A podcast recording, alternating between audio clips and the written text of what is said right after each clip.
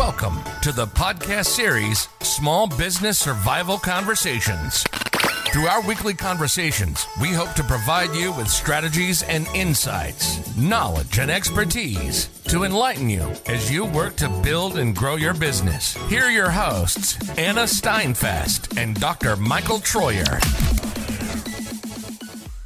Hello, everyone, and welcome to Small Business Survival Conversations. I'm here with Anna Steinfest, my colleague and partner. Anna? Hello, everyone. And I'm Dr. Michael Troyer. And today we're going to talk about improving your presentations. Think how often you talk to other people. You're presenting to investors, your ideas, you're t- talking to customers about why they should buy your product. You're talking to employees why they should work with you and work equally as hard as you do. How can you do all of this better? How can you make those informal presentations better, let alone the formal ones? I know, uh, Michael, this is a huge challenge for a lot of business owners because we get scared or we talk all about features not benefits and sometimes we don't even know what is feature and what is what is a benefit. So today we want to give you just tips from our perspective. How can you do it better? And number 1 we suggest that you think about your audience. Think about what is it for them to listen to you why should they care? A lot of times business owners they make a huge mistake when they start talking about themselves and their business. Let me tell you something. The listener whether it's the client or potential investor they don't care. They want to know how are you going to help them do their job better? Or they have a pain point they want to solve. So I think it, it, what Anna's saying so well to me is that you have to first think about who is this audience and how are they different from other audiences I might talk to. When I said our our our title and the word presentations came up, I'm thinking, gee, do we do we even have a common understanding of what we mean by presentations? Am I thinking about you folks and understanding what we're really saying is when you need to talk to somebody else, and, and let's not use the big words then that, that, that confound us. Let's say when we want to talk to somebody else, uh, how do we need to talk to them? Well, one, you don't want to talk down to them. Two, as Anna saying, you want to focus. In our case, Anna and I know that we really want to help the micro business, the owner who's got three to ten employees, let's say, and we need to wash out of all of our presentations that that jargon, those acronyms, the, the, those terms that we like to throw around what does CRM mean when we throw it out in a marketing presentation or talk?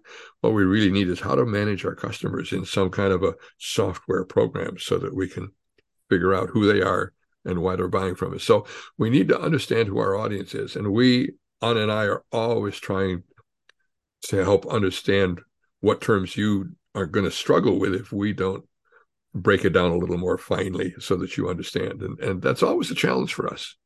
We've got to get yes. away from. I mean, when you're talking, uh, talking to a banker should be different than talking to potential customers. Like Michael said, I mean, what is it for me? Like the bankers, they want to hear numbers.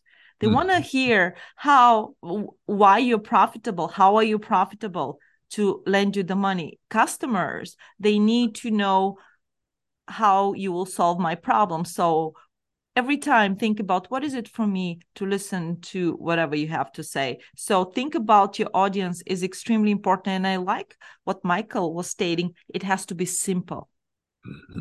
a lot of us because we're so ingrained and we so know exactly the products or the services we are providing so we throw jargons thinking that we will impress the audience. That's not happening Yep, yep. They shut. They're shutting off. Exactly. We're losing them right there, Michael.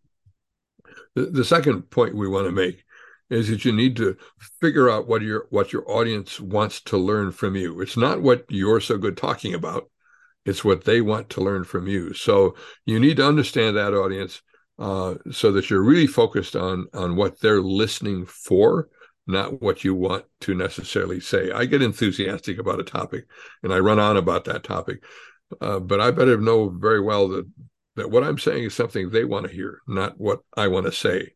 Uh, and there's a real difference in that. Uh, so talking words that they understand. Uh, don't tell them everything you know about the topic. That's oh, not. Michael, we do that because we get nervous and we will want to make sure that download all the words, all the information to our customers or whoever we're talking to, and they get lost. Yeah. think about the worst uh, PowerPoint presentation you have ever seen.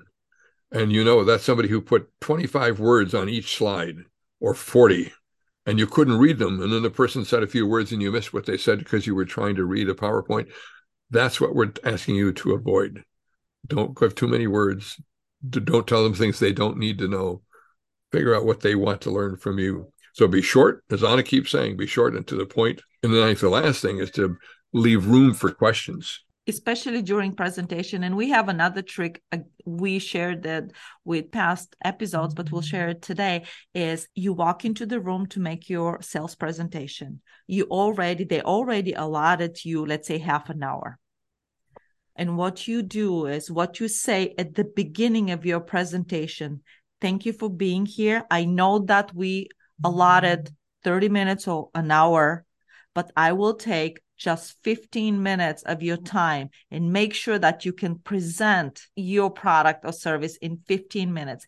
What does it why we are suggesting that is because when you talk about this audience and you tell them they're walking into this room and they in their head they have some other tasks they have to do for example and they're thinking about already after this presentation they know that this is a sale call let's say they walk into the room and they're like, oh, now half an hour, an hour, I have to listen to this sales call. But guess what? What when you tell them, I know it is allotted, but I will be done in 15 minutes, in their brain, they will be attentive and say, Hey, I can handle 15 minutes. Mm-hmm. So you brought, you know, the you brought their thoughts right now in 15 minutes and you have to make sure that you deliver that's what what michael said is like be short to the point and then leave for questions. If they want to carry the conversation after the 30 minutes, one hour, they can. But hmm. you got their attention for the first 15 minutes. And right along with uh, what Anna has just put in front of you, that I think is is very important here, is to be sure to ensure that they understand why they should care about your short and to the point presentation. Uh, that, that is, they're giving you their time. So why should they? You need to reward their investment of that 30 minutes or that 15 minutes by giving them something that they care about. It's not about your excitement, it's about their excitement. How do you leave them excited? Think that through. That's really important. You need to transfer your passion to them somehow. So you have to put it in their words. You have to position it within their lives, not yours. I get excited about what we what we offer, but I have to catch myself and say, no, no, the business person doesn't care what I'm excited about. They want to get excited about what I might do for them. If I've just talked about why I'm excited, I've missed the whole point of our being together with that other business. In practice, we did not add ah, that, but the best thing is for you to practice because the first time i guarantee you it will not happen the way you want but after that make sure that you think back and say what did they do wrong? How did they do it? And go back into the fire and do it again and again and again. And i promise you with every time you make your presentation it will be better and better and better. In the end you will not have a problem walking into a room or talking to people and being simple right to the point, very clear. They will understand what exactly you do. About, about two weeks ago, we had a graduation of proteges from a program that Anna and Anna created and that we're very involved with. And Anna made a presentation, and it was powerful and strong, and it had all the things I want to see in a presentation.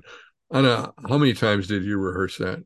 Oh, a lot people will think that you know i just went and i just breezed through it because public speaking is not one of i mean everyone is afraid and i this is learned skill for me and i'm learning every single time. It's 12 years in existence this program so every year I will be better and better and better. So that's pretty much it and i will start practicing like two three months prior but i will tell you i will tell you that Anna sounded like it was something she'd just written down uh, not too long before that graduation ceremony because it came out that fresh and that passionate and that invigorating.